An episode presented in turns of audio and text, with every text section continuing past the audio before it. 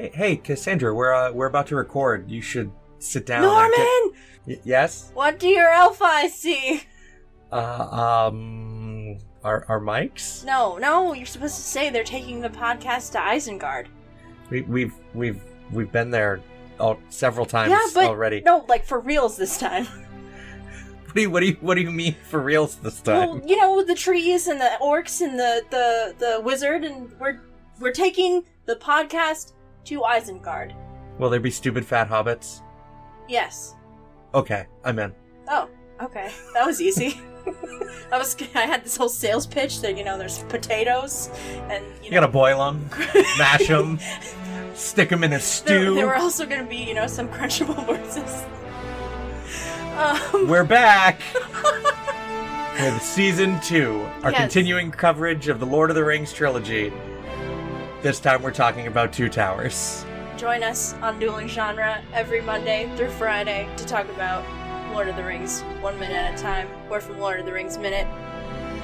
Leave now and, And- never come back. No, please come back.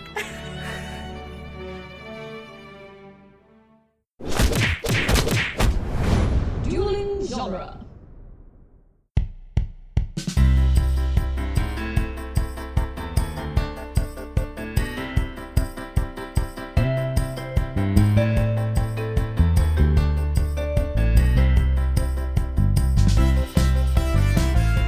Hello, everyone, and welcome to the Protagonist Podcast, where each week we look at a great character and a great story. I'm Joe Dorowski, and this week I'm joined by returning guest Scott Carelli to discuss the TARDIS and the Doctor for the Doctor Who episode, The Doctor's Wife. Welcome, Scott. Thanks for having me. I'm uh, I'm excited to finally uh, talk about uh, Doctor Who on this show. Yeah, we've had you on a couple times, but we have not yet tackled Doctor Who with you, which is surprising because you host or co host a Doctor Who podcast, correct? Uh, it's it's my longest running podcast. Actually, I've been doing it since 2009, so uh, Oh, you- ten you have a years. Decade under your belt of Doctor Who Yeah, yeah, ten years. I've been doing the Doctor's Companion. So uh, yeah, I, I'm a massive Doctor Who fan, and it's uh, so much so that that show has uh out uh, it has it has passed through multiple co-hosts um and i have never left the show so i'm still doing it and uh, i love i love doctor who so very excited to, to be able to talk about that on here yeah, the world of podcasts often sees shows disappear or co-hosts or hosts disappear from shows. So not Yeah. surprising that in a decade time there have been a couple changes. Uh, for any listener of our listeners who aren't familiar, what is the conceit of your Doctor Who podcast? Because I know there's many of them. So how does the Doctor's Companion work? Well, uh, originally, um, you know, back when I first started it, it was literally just a, uh, it was just a, uh, I don't know, like a like a new episode discussion podcast. Um, so it was, we were, I think our first, our first episodes were the David Tennant regeneration episodes, the end of time. Um, and that's when we first started. And then uh, we went through, you know, the Matt Smith uh, years and all of that. Um, and we sort of uh, covered some classic Who here and there, but we never really got serious about it. And then when I lost my second co host, I decided to uh, sort of rebrand the show where we would cover the new episodes as they aired and then during the off season we would do seasons that we call the long way round um, where uh, we will do a uh, a doctor a story from each doctor one doctor at a time. So uh, each season is you know like the first season was the first episode of every doctor and then the second season was the second story of every doctor and so on and so forth um, and it's been uh, it's been really fun and i think it's become sort of the most popular version of the show because it's the only one that's doing that shtick, i guess um, Right. so uh, it's been good and you know we we tackle the classic doctor who stuff from the perspective of new who fans not 60 year old british guys who uh, were watching Doctor Who when they were kids and don't like New Who and only like Classic Who, and it's just like uh, uh, it's really difficult to dig into those podcasts. There's there's some that are like really really popular, um, but they're I don't think they tend to be super popular with New Who people. Um, it tends to mostly be um, tends to mostly be people who have been fans of Doctor Who for years and years and years and years.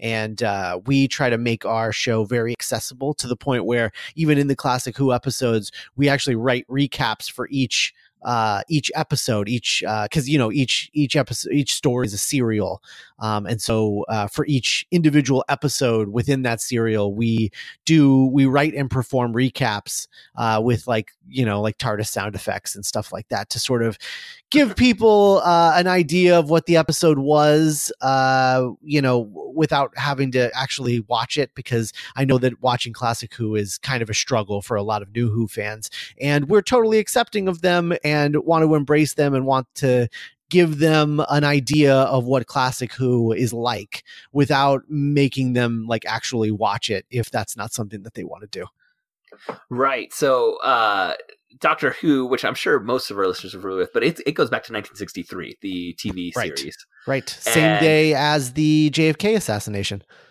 Oh, I, I did not know that. Um, yeah. And, and you were mentioning like new Who fans versus the classic fans. So the, the, classic Doctor Who, and you probably know this better than I, it's 63 to 80, late 80s. Is that correct? 89.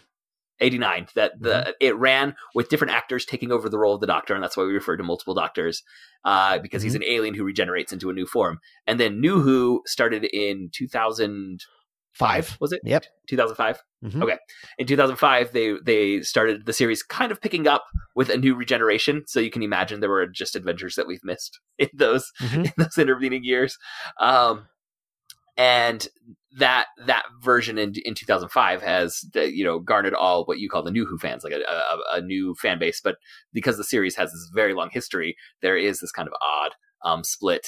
Uh, I think I think in the fan base that that happens, and it's nice to know that your show kind of helps address that and bring in some of the long lore and mythology of the show to the new Who fans because the new Who still references some of the the, the classic bits, uh, you know, and, you know brings in the classic aliens and, and foes from from the original run.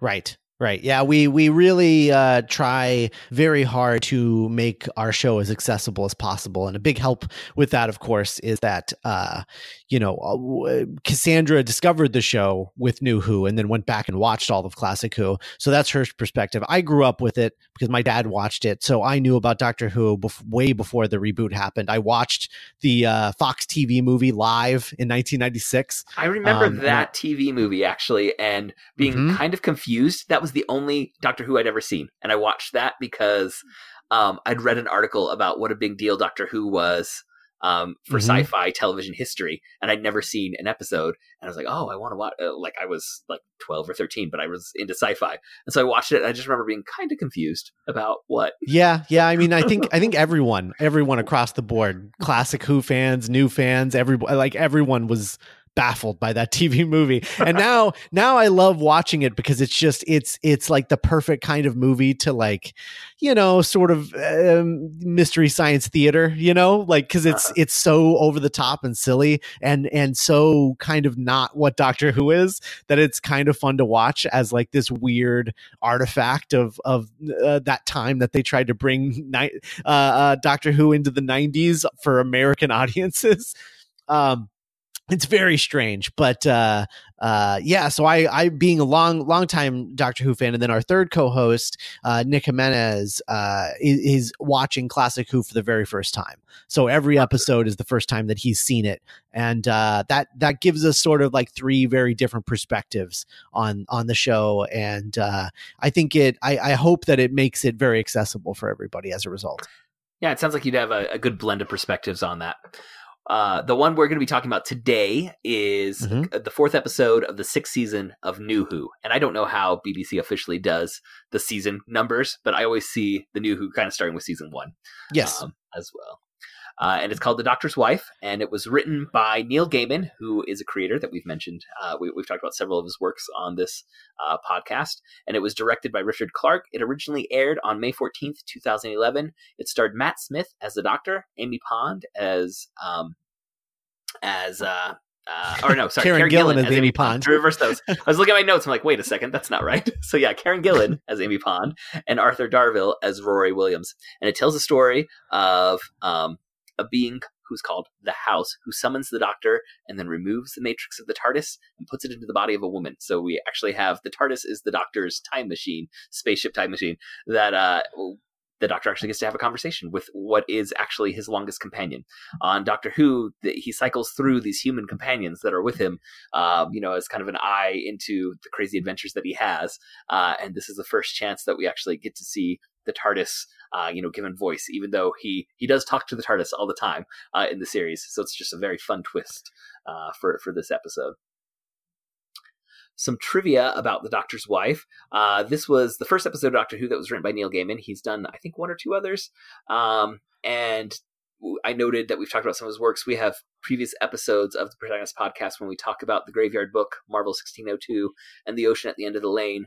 So we've talked about four of his stories, and we were doing the math right before we started recording, and this is the fourth of the new Who episodes that we have talked about. So uh, these are up there in some of our most frequently visited uh, pieces of pop culture works by Neil Gaiman and Doctor Who. Um, originally, this episode was supposed to be part of the latter portion of season five, but they needed so much budget and they'd already spent so much on season five that this episode got shifted to the beginning. And that uh, that actually makes a lot of sense when you watch it. At least, I mean, I don't, I don't know, I don't know um, if you've only popcorned around or if you've ever like really watched the show all the way through, but season five has a very um sort of overarching kind of fairy tale theme uh, to to the season. So all of season five kind of has this uh, fairy tale sort of uh, larger than life kind of feel to it, and and it's all very like heartwarming and charming. And then season six is is a darker season overall. It's it's it's got I mean, you know, the whole MacGuffin of the season is that they watch the doctor die and we have to figure out how that happened and why um, and and try and find a way to stop it. And that's sort of like the arc of this. So it's a very different feeling season than season 5 but this episode really sticks out uh, as like obviously feeling like season five in that it is very much a has that fairy tale vibe and um, is is uh, very different from the rest of uh, season six. So that I you know that that that's always made a lot of sense to me, um, despite the fact that I don't think it would have worked as well in season five because I think it requires uh, Rory and Amy to have a a very uh, uh, I guess a lot of depth in their understanding of the Doctor and the TARDIS um, in order for the episode to work as well as it does here. Uh, so I I do like where it, where it ended up, and it's a it's a nice nice breath of fresh air in a season that is fairly lackluster overall. Yeah, the uh, I I did watch all of New Who um, up through uh, I think season six or seven, like in binging with uh, a friend who introduced it to us. Um, and we were in oh. grad school, and we'd had a TV show night for grad school students who were burning out. Uh, and it started as a Lost night, and it became a Doctor Who night after Lost ended. Like it just, you know, we we start tacking on other shows, and we just ended up watching like three or four hours of television. That's how, how we were doing that. and Doctor Who got into the mix pretty early on in those nights, and so I was um, going just you know every week we were watching a new episode of, of Doctor Who, and I remember this one, uh, like you said, kind of kind of standing out. Um, I, I, tonally and also just in quality, like this is just one of one of the iconic uh, episodes of New Who. Um, that uh, well, like in the trivia I have, it won the Hugo Award uh, for, for the year that it was released um, for for um, science fiction television, uh, and so it, it, does a lot of um, interesting things with the character. Uh, I've said that we've talked about three previous episodes of Doctor Who, we've never actually talked about the Doctor uh, as the as the character we're going to focus on in um, in our earlier discussions of Doctor Who episodes, because in a lot of episodes, the Doctor is kind of a cipher. Like he, it, it's hard to get a read on him. Like he's always entertaining. It's always great mm-hmm. to have him there, but I don't know what we learned from the character in some of the episodes that we've watched. Um, sure. So like we we've done. We talked about Sally Sparrow in the episode Blink. We talked about River Song in a couple of episodes, and we talked about um, Vincent Van Gogh from the episode of Vincent and the Doctor.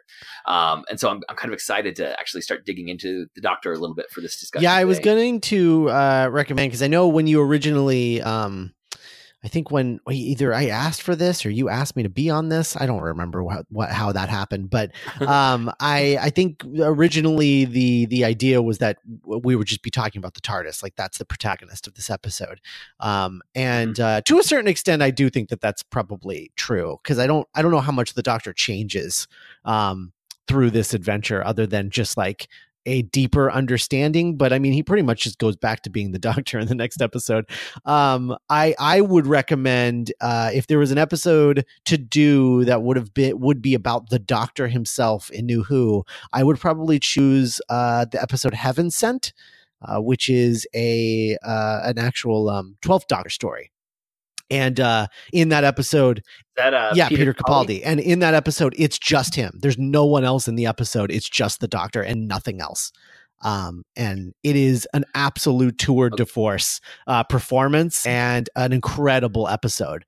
Um, and it is uh, probably in my top three Doctor Who stories, along with this one and uh, Silence in the Library. Uh, those are my top three Doctor Who stories. So, so I haven't seen the Peter Capaldi seasons yet. Not because I don't want to. It's just there's too much entertainment out there. Sure. Um, but I, have had that episode recommended by other people when I mentioned the fact that we've talked about Doctor Who but never the Doctor. Yeah. And so that is like the go-to one. So we're gonna have to have you back on and talk about that at some point. I think. Oh yeah, no, I would love that. That episode's year, great uh, of Doctor Who discussions. So for sure, we'll have to have you back on for that. Um, in looking up trivia about this episode, uh, The Doctor's Wife, I came across that a lot of people say it was similar to a very obscure Doctor Who comic book story called Nineveh. Have you heard about this? Uh, I, I, I honestly, I haven't really dug into the comics because I don't consider them canon. So, um, I don't. I, I it, it's just funny to me because this this comic was published in a British Marvel publication mm-hmm. called The Incredible Hulk Presents.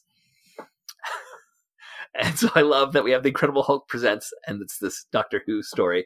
That uh, the, the similarity is that there's a being called the Watcher who summons Time Lords to kill them, and so on his planet he has a graveyard of TARDISes, uh, and the Doctor comes, but uh, there's nothing with like the TARDIS taking form or anything like that. Um, the so the Doctor comes, and then uh, in the comic, he says, "Oh, you're on your seventh regeneration. I'm not supposed to have you tell you you're on your 13th." And yeah, the Doctor leaves. That's okay. That's how that one comic went. Uh, but the the graveyards of TARDISes, I think, is is really what some people say. Oh, there's some similarities here. But with how many Doctor Who stories have been told, I don't think this is Neil Gaiman, you know, lifting someone else's idea. It's just well, similar I mean, ideas are going to yeah, happen. I, I think there's that, but then there's also uh, in the in the history of New Who, there's been a propensity for writers taking things that were not canon and canonizing them by sort of a, a loosely adapting them. Uh, Russell T Davies uh, actually did that with a Big hmm. Finish mm. story called Spare Parts, which he turned into the uh, uh, the Cybermen two parter from season two uh, with the origin of the Cybermen. Um, so I mean, you know that that there was that, and then uh, the uh, there was a episode called Night of the Doctor. Um, it was sort of a online episode that um, featured the Eighth Doctor for the first time since the TV movie. Uh, and that was a really big deal because there was a sense, a general sense within uh, Whovians where there was a big question mark over that Fox TV movie about whether or not it was actually canon. Um, and when he showed up in a, you know, a canon uh, short, it was like a really, really big deal. And when he, it was a story about how he regenerated into John Hurt. Um, and in that story, uh, he uh, before he dies, he says the names of all of his companions, and they were all companions from the Big Finish era that he uh, starred in, where Big Finish did like audio dramas of Doctor Who, classic Doctor Who uh, stories, and and and uh, classic featuring classic doctors and a full cast and everything. And that's where the majority of the Eighth Doctor stuff has lived forever. Um, it was just the Fox TV movie, and then he did Big Finish stories forever, but no one considered them canon until that moment. That moment canonized everything that the Eighth Doctor had done in Big Finish, um, which is a huge deal. So um, it's it's things like that where uh, where you know the new Who writers have tended to uh, lift ideas and things like that, but it's it's sort of a, a wink and a nod, if if anything else. I bet if you asked Neil Gaiman he would say, "Oh yeah, I read that story and right. I always thought it was a great idea, and so I wanted to put in in there as like a you know he's like paying tribute more than anything else." Yeah, with what we know of uh, Neil Gaiman's upbringing and his reading sources, I would not be surprised to know that he read The Incredible Hulk presents.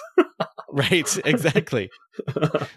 and um, I, I mean, I guess it's also worth noting with all of these, like all those Doctor Who stories that they're borrowing from, those are all work for hire, and the rights belong to the BBC's production company, I would believe. So it's not, right. you know, like, like that's all fair game for them to to lift from.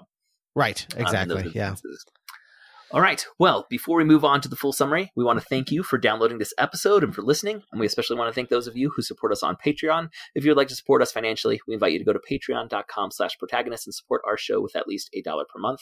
All supporters on Patreon at any level receive access to our special quick casts, which are monthly episodes in which we talk about newly released films or trailers or books or TV shows that we've been watching or reading. And we also give monthly updates on our fantasy box office game, which Andrew currently has a lead, but Avengers Endgame is mine, so I'm feeling confident things will shift from my way soon. Uh, all You, patrons who you hope so, Joseph, but I just updated some things. you you have a couple hundred million dollar lead on me right now, don't you? 300 million now. Oh, 300 million. Okay, I need Avengers Endgame to do very well. Uh, but all patrons who support us with five dollars a month or or more get to choose a topic for us to discuss, and we always enjoy those patron picks. So now on to the recap of this episode of Doctor Who. The episode opens on a weird planet uh, where a man called Uncle and a woman called Auntie are leading another woman who is named Idris to a place where her mind and soul will be drained to make room for another soul to take her place, like to, to take over the body uh, after a Time Lord is summoned. Uh, helping them out is an Ood, who is an alien that never speaks but holds a communication sphere uh, in front of it. Uh, and then we cut to see the Doctor, Rory, and Amy are in the TARDIS, and the Doctor receives a message cube from another Time Lord, the Corsair. This is a big deal because the Doctor is the last Time Lord. So, getting a message from another Time Lord is unexpected. The Corsair's signal actually leaves this universe and is coming from what they refer to as a bubble universe, I believe, is how they, they call it. Uh, and so they travel out of our universe into this bubble universe. And when they land on this planet, the TARDIS loses power. And the doctor looks into things and says the TARDIS's matrix, which is its heart and soul, has disappeared. And now Idris sits up and makes the TARDIS's unmistakable sounds. There's some really great sound effects in Doctor Who. I can't do it justice on this podcast, but if you've ever watched Doctor Who, you know what sound Idris is making. she sits up. Leaving the TARDIS, the Doctor, Rory, and Amy see what looks like a junkyard planet, basically. And Idris runs up to the Doctor, speaking very rapid nonsense that almost makes some sense, but not quite. And she calls the Doctor her thief and kisses him. Auntie and Uncle run up and explain that Idris is insane and needs to be locked up for her own safety. Idris says that the little boxes will make the Doctor angry, and then she faints. The Ood comes, uh, and the Doctor offers to fix his communication sphere, and when he does, we hear overlapping voices of Time Lords calling for help. The doctor asks where they are, and Auntie explains that they're on House. And then she takes them to a vent, and looking down it, the doctor just looks at it and says, Oh, the planet is sentient. And suddenly, Auntie and Uncle start speaking simultaneously in a booming voice, the voice of House, the planet who has taken over uh, their, their bodies to be able to communicate with the doctor. The doctor asks about Time Lords, and the House says he's hosted many, but there aren't any here now other than the doctor. And the doctor tells ha- House there will not be any more because the doctor is the last Time Lord. Idris wakes up in a cell and starts calling out for her thief. The doctor tells Amy and Rory that House must be lying because the message is, a message from the Corsair came from here now. So he thinks there must be other Time Lords still around. He sends Amy and Rory back to the TARDIS to go get his sonic screwdriver, which is his like MacGuffin catch-all, do whatever an alien needs to do device. Uh, but Amy uh, gives him her cell phone so that they can still communicate. Once Roy and Amy are inside the TARDIS, the Doctor pulls out his sonic screwdriver from his pocket and locks the door of the TARDIS. And then he traces a signal using his sonic screwdriver to a cabinet, which, when he opens it, he finds hypercubes uh, that are holding the distress signals like the one the, the Corsair had sent. Um, Auntie and Uncle show up behind him, and he looks them over closely, and he realizes they are made of spare parts, meaning like their their bodies break down, and House has sewn new parts on from beings that he has summoned. For example, Auntie has Corsair's arm, while Uncle has Corsair's spine and kidneys. Uh, they released the Corsair's hypercube to lure another Time Lord because House feeds on TARDIS energy, and he uses the bodies of the Time Lords to keep Uncle and Auntie alive. The Doctor calls Amy and apologizes for lying about the sonic screwdriver, and then wonders how Idris knew the boxes would make him angry. The Doctor goes to talk to Idris and discovers that she is in fact the TARDIS. So the matrix of the TARDIS, has been removed from uh, the time machine and is now inside this biological body. She explains that he, uh, even though he has always thought that he stole the TARDIS, she actually borrowed him so she could go out and see the universe like she was meant to be doing. Uh, because the TARDIS was in a museum, I believe, historically, and the Doctor stole the TARDIS from the museum and now goes on time travel adventures. Uh, the Doctor deduces that House must feed off the rift energy that is housed in the TARDIS, but if the Matrix is in the TARDIS and is destroyed, that blows a hole in the universe. So the Matrix needs to be removed from the TARDIS before House can eat the TARDIS. And that has happened, and Roy and Amy are in the TARDIS right now, locked inside because the Doctor locked them there. um, so uh, the house, though, instead of just eating the, the, TARDIS like he usually does, he has moved his consciousness from the planet into the TARDIS to try and leave the bubble universe, knowing that he can't summon any more Time Lords now because the Doctor's the last one. And he takes Rory and Amy with him because they're inside the TARDIS, and now the Doctor and the TARDIS are stranded. Um, inside of the TARDIS spaceship, House asks Rory and Amy why they should be allowed to live, and Rory says House needs entertainment, which must be why he kept Auntie and Uncle around on that planet. House agrees and says, Well, you better run for your lives as my entertainment. And they begin to run through the TARDIS's hallways as horrible things are going to happen to them because House is just playing with them. Back on the planet, Auntie and Uncle say that without House keeping them alive, it's time for them to go, and they die. Uh, the TARDIS, in her biological form, has a pain in her side because the body is already dying. The doctor asks her if she has a name, and she says she always likes the one that he calls her, you know, sexy. Looking around, the doctor sees the broken remains of the other Time Lord's TARDISes and decides he needs to build one out of scraps, even though that's impossible, but he's a doctor, so he does it. Amy and Rory get separated uh, as they're running around the, the um, the TARDIS spaceship, and the house is playing mind games. So he makes it appear that Roy is in a faster time stream, and every time Amy like goes around a corner, she sees him, but he's aged, and then she finally finds him in one corner where he's a mummified cor- corpse who wrote the words "Kill Amy" on the walls all around him. Uh, and then Amy turns around another corner, and there's a perfectly healthy and regular aged Rory there. So kind of like that moment shifts to like the psychological horror within this episode um, that kind of stands out as, as some of the beats here. Uh, the Doctor and the, the TARDIS, uh, um, they they bond because they can actually speak to each other now. And the Doctor asks why she doesn't always take him where he tells her to go. Because if you watch much Doctor Who, often he says we're going to this one place, and then they arrive somewhere else where there's an emergency, and the Doctor has to take care of things. And the TARDIS explains she always takes him where he needs to go, not where he wants to go. Uh, having built a patched together TARDIS, the Matrix gives some of her energy to that ship to power it, even though her her humanoid body is deteriorating. They catch up to the Doctor's original TARDIS spaceship, but its shields are up, and the Matrix uh, TARDIS uh, in the humanoid form, sends a telepathic message guiding Rory and Amy to an old control room where they can shut the shields down. Uh, the Doctor and uh, the humanoid TARDIS, Idris, are able to transport over to that old control room, and the house comes and says uh, and makes a threatening speech and the doctor says you're never going to be able to leave this bubble universe with all the power that the tardis is draining. You better delete 30% of the rooms if you want to leave this dying bubble universe and make it into our home universe. And so house chuckles and says, Well, I will delete this room with all of you in it, and that will take care of that problem. But the TARDIS has a failsafe that automatically moves uh, organic beings to the main control room in the event that a room is deleted with them inside of it. Once they're back in the main room, Idris releases the TARDIS's matrix from her biological body, and it re enters the TARDIS machines and overrides House and regains control of the TARDIS. And briefly, a spectral form of Idris appears and says that she always wanted to tell the Doctor hello. That was a word she couldn't remember. And then she whispers, I love you, as that form fades, and the Matrix is once again part of the TARDIS. Uh, at the end of the episode, alone in the control room, the doctor says they can go to the Eye of Orion or wherever the TARDIS thinks he needs to go, and one of the levers moves. The end. All right. So, Scott, Mhm. the doctor's wife. Yes. w- uh, what do you think it adds for Doctor Who fans, and you're one of the biggest that I know, to have voice given to the TARDIS machine that has been with the Doctor through this entire series?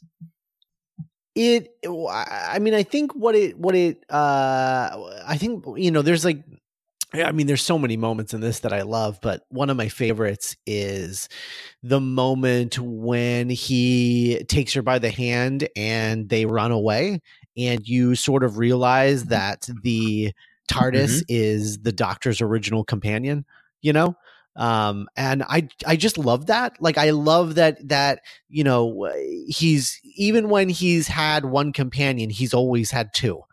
And I there there's just something so beautiful about that and the idea that like you know we all love the tardis you know all doctor who fans love the tardis. We love that stupid blue box and we love like every time they change the interior we love discovering that new tardis what it looks like what it feels like what it's going to mean for the show.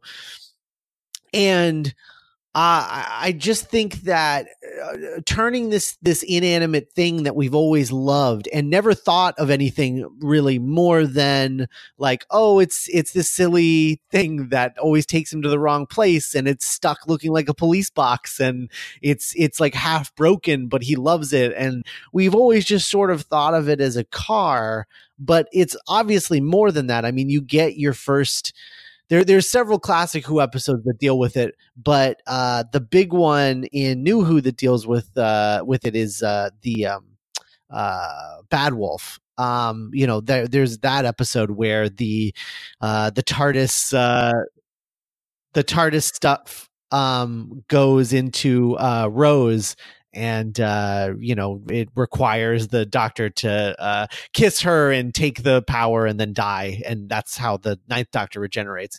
Um, so you know we, we've dealt with this idea that there's more to the tardis than what we think but turning it into a character that can talk to uh, the doctor and uh, be this thing that um, that uh, the audience can, I guess, personify is a really big deal. I think.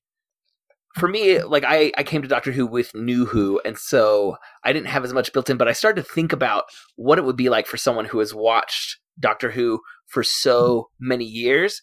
Uh, like I was looking up, I think there's over 800 episodes of Doctor Who. Is that correct? You probably know that off the top of your head. Yeah. Um, oh yeah. And I, I just thought this was such a brilliant way to access something that is such a core part of the TV series that never, mm-hmm. you know, mm-hmm. that so rarely would be talked about in depth right and and to be able to like personify and like really give voice uh to the tardis which as you said is like the doctor's only constant companion every other companion is there for a season or two uh you know and then disappears and the tardis is one of those constants of the show but in a way that uh that the or this episode allows through the wonkiness of the sci-fi and the loosey goosey rules of the kind of magical sci-fi that you know that the Doctor Who lives in to literally give voice uh, to to this uh, spaceship that's been there for 800 plus episodes. And I think it must be so hard for writers who are coming in who say, "I want to say something new about." Doctor Who uh, to be able to find something and and I think very successfully this episode does. Oh yeah, absolutely. And I and I remember when this episode was announced, uh, it was you know the title of this, funnily enough, is um, a bit of a troll because uh, it it when everyone saw the title, everyone assumed that this was an episode about River Song. Um, yes. like, oh, this is the episode where we're going to find out that River Song is the doctor's wife. Uh, you know, here it comes. This is it. This is the big one. And people were bracing to be angry because they were, you know, like all the classic Who fans were like, the doctor is married. Blah, blah, blah. Um, and you know we were all very excited i mean uh this this uh you know after series 5 i mean all of the new who fans i mean we were we were uh, uh you know just really chomping at the bit for all of this stuff. Um, and uh, when it I remember when it it aired when we first saw the the the trailer for it. Um, I think we suddenly and we knew that it was Neil Gaiman and all of that, and it felt odd. I remember thinking it felt odd that he would be doing the River Song episode uh, because that's such a Steven Moffat character. Uh, so I remember thinking that was odd. And then when we revealed that, like, oh, the title was actually just sort of Steven Moffat trolling uh, all of us, um, was was uh, you know not disappointing, but a little like, oh, okay, all right. um, but uh, I I just remember watching this episode um, and being completely blown away, and the idea of calling it the Doctor's Wife. I mean, it's it's so beautiful like it's really beautiful that like they they have a marriage these two i mean it's not official you know but uh, that's what this is they've been living together long enough you know so it, mm-hmm. they they have this relationship this uh this give and take that is I just so beautiful. And not only that, but like there's like little things like every time he regenerates, the TARDIS tends to regenerate as well. Um, and I, you know, just all of that just feeds into this title of like two uh, beings that have grown with each other over the course of you know hundreds to thousands of years. Uh you know his actual age is a bit of a mystery but um it's incredible to me uh this episode that you know we got to this point. It's one of those ideas for something that is like long standing like i remember when Geoff Johns took over green lantern and he was like so you know green lanterns? Well what if there were yellow lanterns and red lanterns and blue lanterns? And i remember just kind of smacking myself in the forehead of like how has it taken this long for someone else to do something that simple? Um and that's kind of how i felt about this. It was just like it was so simplistically brilliant um, that I was really impressed and very anxious for Neil Gaiman to write another episode. And he only other he only wrote one other one, and it wasn't very good, unfortunately. But um, but this one is, is I, I, this like one's that. a masterpiece, I think. I like what you said about it being simplistically brilliant because it fits all the mythology and there's so much mythology and it adds to it and it's in a way that once you like once you hear it you're like oh right Yeah. right right of course uh and but if you hadn't heard that you still go on loving doctor who Mhm. for what it is like some of the lines that i love that explain this like you said this marriage relationship uh between the two is, is like i when she calls him my thief Uh huh. like like she's possessive but of the you know thief is obviously someone who steals something else and so like that's just a fun fun phrasing that happens there um and just a good solid bit of writing but then also when you hear their different points of view where he talks about stealing her from the museum and she says well i borrowed you Mhm. like you were the only one mad enough uh you know to, to take me back out there and so um you like you you end up liking the TARDIS more, and as you've said, like it's an iconic part of Doctor Who that you know the bigger on the inside, which I read was one of the original titles of this episode was bigger on the inside, but they worried that would give too much away and everyone would be expecting a big TARDIS episode, and they kind of wanted to keep it under wraps that they were doing a big TARDIS episode. Um, and, and when you said that uh, the name the Doctor's wife is kind of trolling, I did read that that was actually a fake episode from one of the old Who series that was called The Doctor's Wife, where they were trying to find someone who was leaking information about upcoming episodes, and so they they posted information about a fake episode called The Doctor's Wife, and then they waited to see you know who talked Right. about it. Basically like where's this Right. information coming from?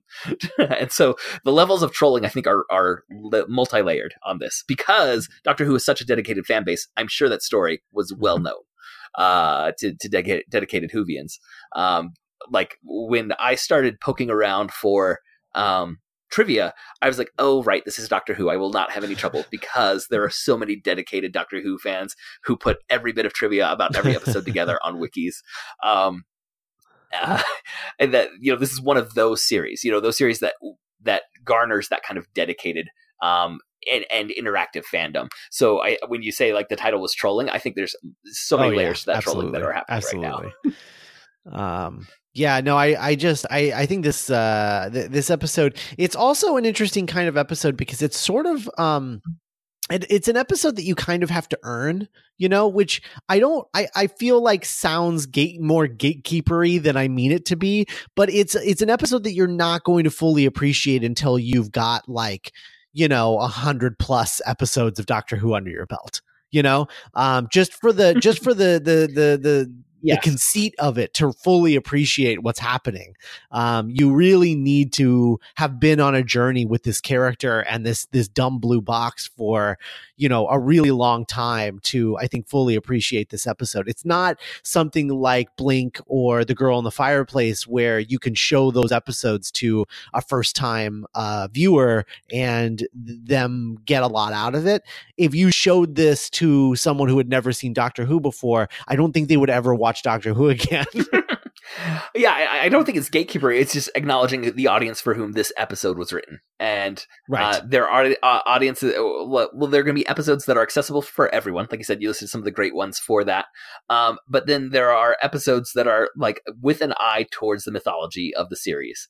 Um, Mhm. and within that, like you get references to the Doctor uh, destroying the other Time Lords, right? And it's like, wait, what is that? Like, if you if you're Right. watching this for the first time, like, who is this character, and, and what is the story? Because they do just do some random drops uh, of information to lots of backstory, um, and like you said, like the even just caring about the TARDIS getting human form. Uh, if this is your first episode, you're like, is this weird? Like, is this different, or is this just what they do? you know, on the, yeah. on this show. Um, and oh, oh, I just wanted to add that uh, one bit of mythology that gets added in this episode uh, that has become very Mhm. significant is the uh, like he, uh, Neil Gaiman wrote in a reference to the Corsair. He, he says like he's he's always crazy. Well, she a couple times, uh, and so so uh, changing gender as the Doctor or as as the Time Lord regenerates, which um, the the current Doctor, uh, you know, ha- is played by what is her name? I can't remember the actress's name. Who's the newest Doctor? Oh, Um, uh, Jodie Whittaker. Jodie Whittaker. So they they've done that for the Mhm. Doctor, which uh, this is the first episode that really said that's going to be a possibility. I I do want to give credit where credit's due because while uh, Neil Neil Gaiman is obviously the uh, credited writer for this, uh, Mhm. those uh, there there are several bits in this uh, episode that were written by Steven Moffat, who you know as like story editor, he he tends to take the scripts and add little bits and bobs here and there to uh, make them cohesive to uh, to his take on the show, um, and so he that that bit there was actually added by Steven Moffat. Yeah. Um, Okay.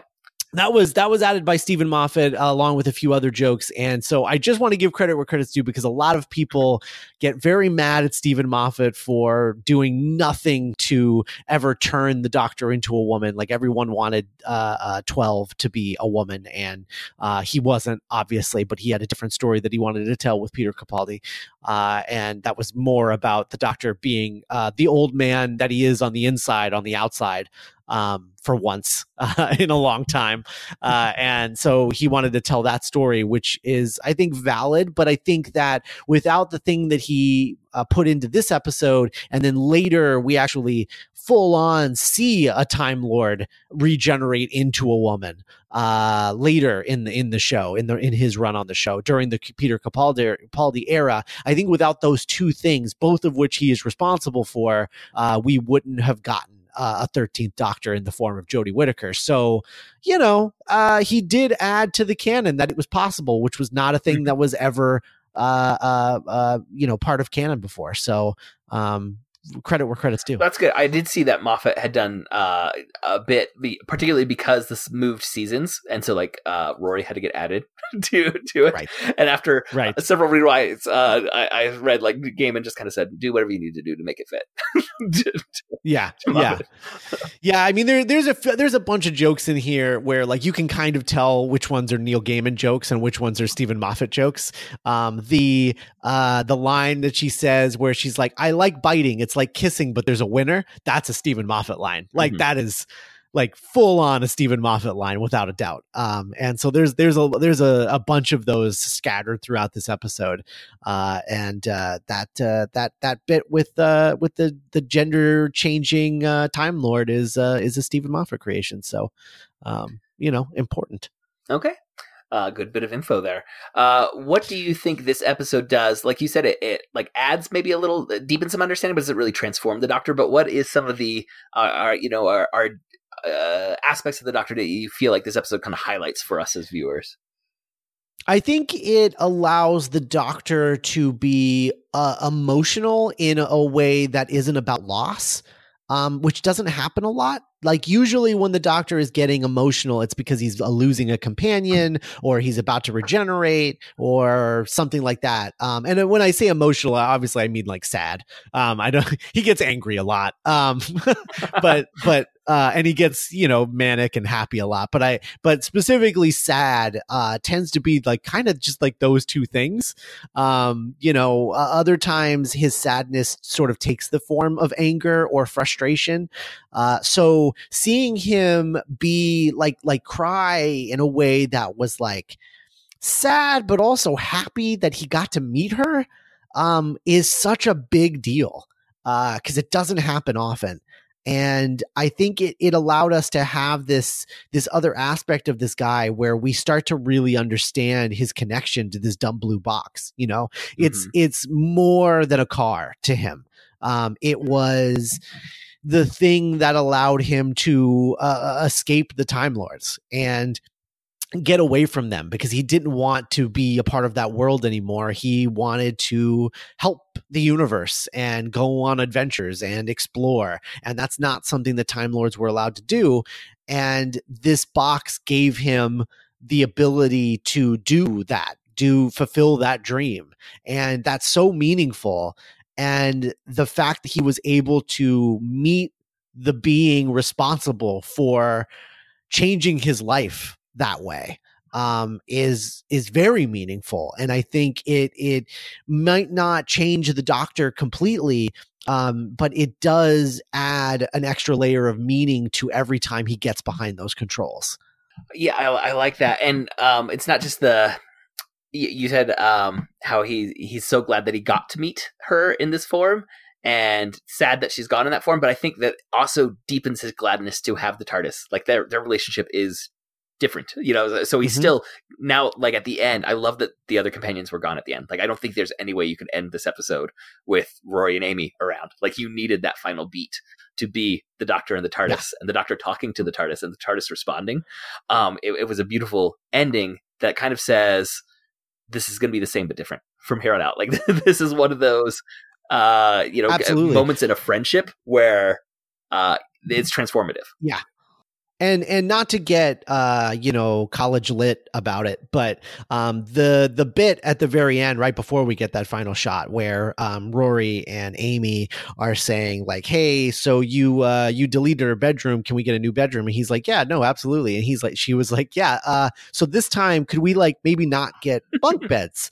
uh, can we just get like a regular bed? And he's like, what? But bunk beds are great. You get the ladder. Like, that's awesome. Eh, whatever. Fine. Have your dumb single bed that you guys will share. Stupid. Um, but what what I, I think is important about that moment is it, it feels like a little bit of a metaphor for his relationship with the TARDIS now. They were in bunk beds and now they're sharing a yeah. bed.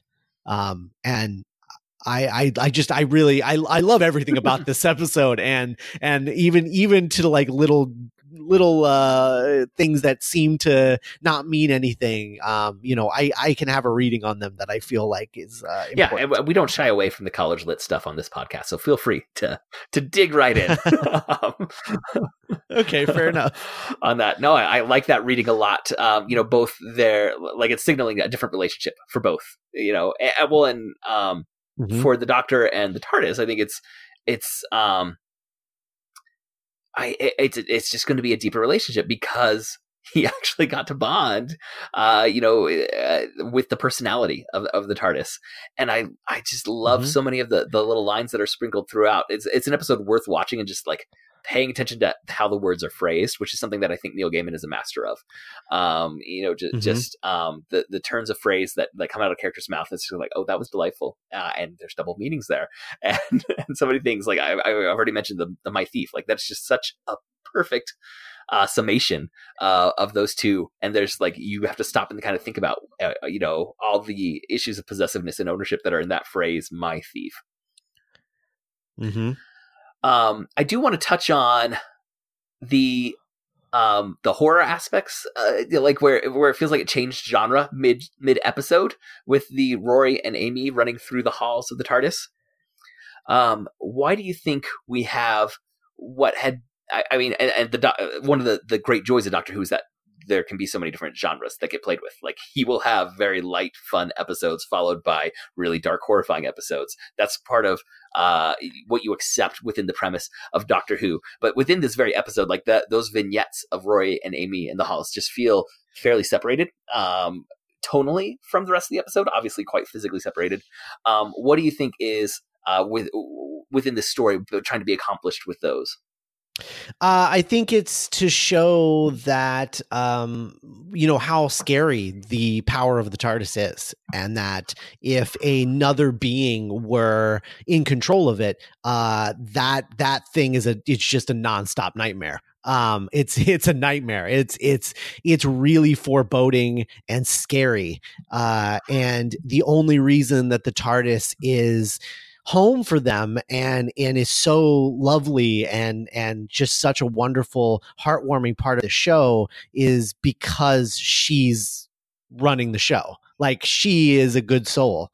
Um, and without her, the TARDIS can just be a total nightmare world. I, I like that a lot. Yeah, the TARDIS. I, I- think often in science fiction shows, even though uh, characters will sometimes ra- wax romantic about their ships, the ships are tools, and I think Mhm. this episode is trying to say there is an essence to the TARDIS that is beyond a tool, and if someone and if you think of it as a tool, someone else in charge of it can use that tool for horrifying things, like you said, like, like absolute like, nightmare. What what Amy endures in in those bits, um, and we're, it's not clear how much Rory is enduring in those bits. it's just clear that Amy's having some psychological trauma uh, put upon her. Um, Right. but but if you think of the TARDIS as a neutral thing, uh, someone else with that same power could do something horrible. And so the, the whole episode is saying the TARDIS is not a neutral thing. There's a a, a quirky, loving uh, character that is the Doctor's wife that is at the core of the TARDIS, and like you said, allows it to feel like home. Right. Right. Oh, I like that because I was, I was wondering about that, and as soon as you started talking, I'm like, oh, he's got it. You you nailed that. So thank you for coming on. yeah, no problem. it's not like I- dislike those beats with Rory and Amy. It's just they've always kind of stood out as um, you know, it's feeling so different. Oh uh, yeah, no. To, I mean, tonally, they definitely stick out. Uh, but I, I think that's definitely the uh, the the intention. Um, and, well, and particularly, I was thinking about because there are other parts of this episode that could be played for horror, like Auntie and Uncle. Uh, the idea of humans or, or or humanoid beings who are wearing out and other people body parts get sewn on to the point where there's nothing original left. That could have been played for horror, but they got played for laughs uh, more so Mhm. than than horror, and so it didn't feel like the episode was going for horror until you get like into the final act. Isn't that pretty much in the final act when when uh, the Rory and Amy sequences start happening? Uh, Um, yeah, it's definitely the back half of the episode for sure. Hmm And there were opportunities before to kind of signal to the audience we're playing in the horror genre today, uh, and it didn't choose to do that. So um, I, I really like your insight into into what's being accomplished by including that in the latter half of the episode. Yeah, just just another another way of showing how special the TARDIS actually is. Uh, is there uh, you, you? I think earlier on in the conversation you said you had so many favorite moments of the episode. Are there anything else that you want to dig into as far as like things that stand There's out? I. I mean, my God, I love, I love entering on to uh, the Russell T Davies TARDIS. I just, that was, that was such a. I remember, I, I stood up off the couch when they walked into that TARDIS interior. I, I was the first time I watched this. I just, I lost my mind because that is something that had never in the history of the show ever happened before. Uh, a, a doctor going into an old TARDIS um, like an old TARDIS interior that had never an old TARDIS control room, you know, that had never ever happened before. And so that was really, really special. And especially considering the fact that uh, Steven Moffat had been very adamant about kind of staying away from uh, all of Russell T Davies' canon uh, for the most part, like not discrediting discrediting it at all, but not really wanting to play with those toys. He left those toys in the Russell T Davies toy box. You know, it's why uh, Captain Jack never came back, even though everyone wanted him to return and meet Matt Smith, and everyone wanted uh, wanted him to meet uh, uh, you know River Song, and wanted him to meet Peter Capaldi later on. And you know, there were always rumors flying that it would happen, and it never, ever, ever did. And it's because just in general, Moffat wanted to make his own toys and play with his own toys and not with Russell T Davies stuff. Uh, and so this was the first time that uh, anything from the Russell T Davies era had really shown up here, and we got we got two of them. We got uh, the the the ninth and tenth Doctor TARDIS as well as the Ood. Um, and there's that great line where when when the uh, makeshift TARDIS lands on the Ood and the Doctor goes, uh, "Ah, another Ood I failed to save," which is. Uh, just a great, an absolute, just banger of a line. I, I, I, I loved that. I thought that was so funny. Um, and uh, I just, man, it's this is this is like the best example of fan service that I can ever think of. You know, like if somebody was like, "What's the best?" Like I don't like fan service. Like not all fan service is bad, right? So what what is the best kind of fan service? It's this episode. This is like the best kind of fan service. Uh, and uh, I think I read that because um, they Neil Gaiman was it was originally going to be in the earlier se- season. They were able to specifically say, "Well, stay save the old set, like like we're going to be playing with that," and then it ended up you know having to sit around for another year to to get in on in, into this season. Uh, but yeah, it's um one of those things where like you don't realize you're missing something till you see it again. You're like, oh right, okay. Yes. I uh I I, do I do have Oh. nostalgia for that. um, but it's not it's Yeah. not just doing it for the sake of nostalgia, which is uh, sometimes the fan service that feels um too self-aware i think uh you know w- when Yes. like a, a you know a favorite character just flies by in the background for for a scene or something like that where eh, but isn't serving the plot that can feel like i'm leaving like i have to leave the world of the episode to appreciate that fan service and um that there Yeah. could be kind of a uh, a disingenuous feel, I think, to that. But this one makes it the core of the episode. Like you could, they could not have Right. reclaimed the TARDIS without that old control room sitting there in part, one of the unused parts. Right. And uh it, it's it's the kind of thing where if you had just started watching the show with the 11th hour, the the first uh 11th Doctor story, um if you just started watching the the the show there and you got to this episode, it's just a room. Like it doesn't it it doesn't you know it's not going to like stick out to you as like uh like a weird moment whereas like a lot of fan service if you're not aware of what the thing is you know that you still know that it's you know you're missing you know? something because someone popped in and said a line, or they all stopped and looked at an object, and it's not adding Right. anything to the scene. It's just for fans to get that nostalgic. Ah, I, I know that thing. I'm in. Uh, eh, but this Right. does a good job, like you said, of letting you know you're in, but without stopping the narrative to to show you, hey, if you like this, right here it is. Yeah, and the lead up to it is really good with uh with the uh the the sort of like uh psychic password to get into the room.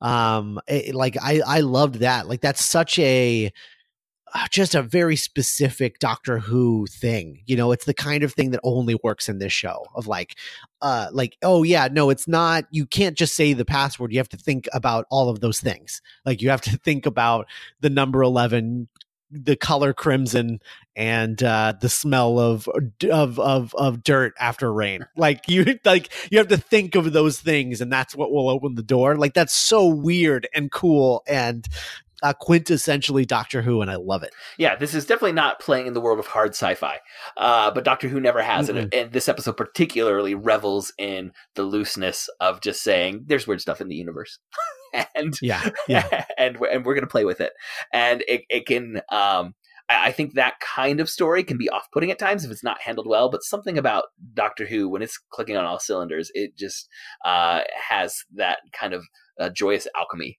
um, of like, oh, okay, this is all crazy and shouldn't work, but it is, and I'm I'm here for the ride. Oh yeah, absolutely.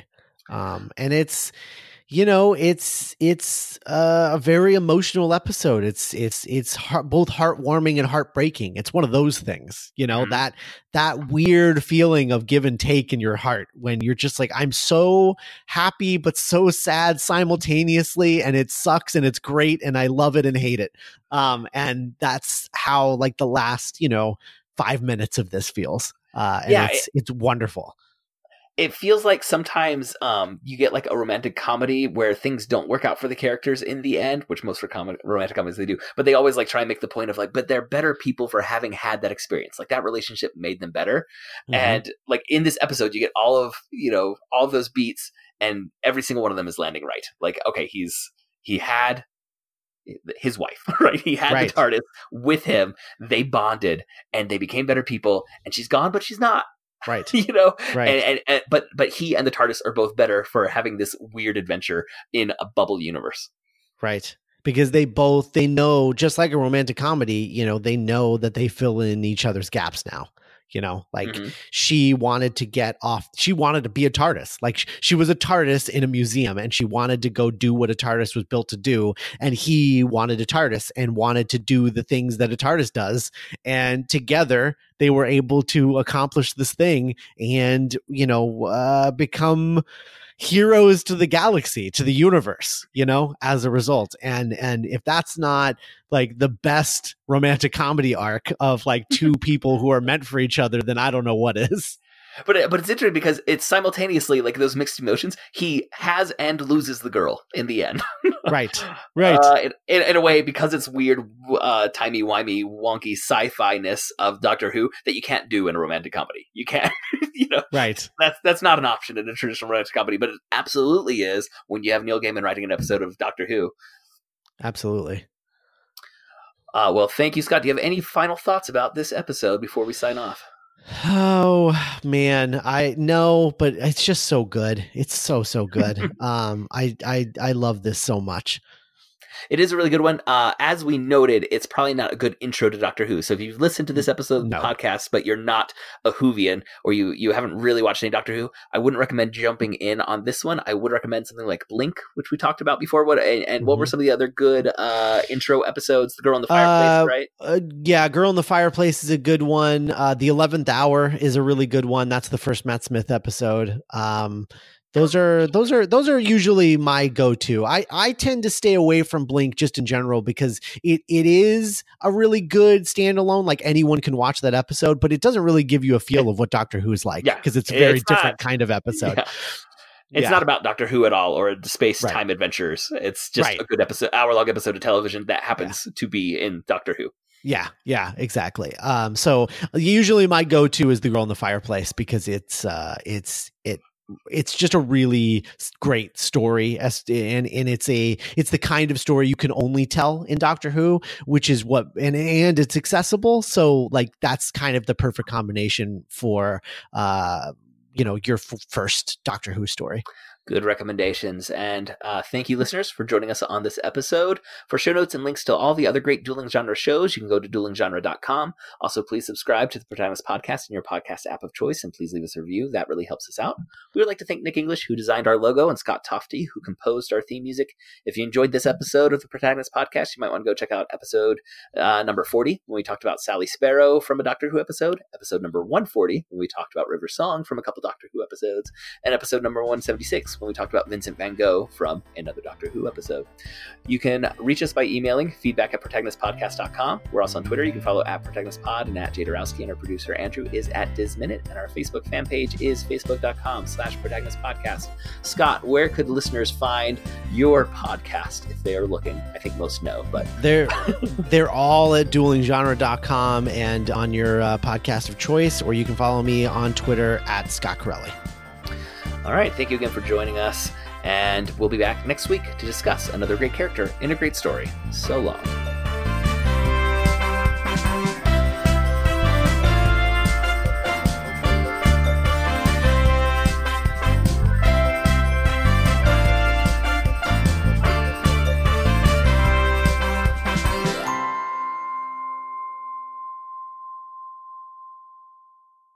Gotcha. in the background. That makes a lot more sense now. Sorry about that. I'll I'll I'll clean all of that up in post. Yeah.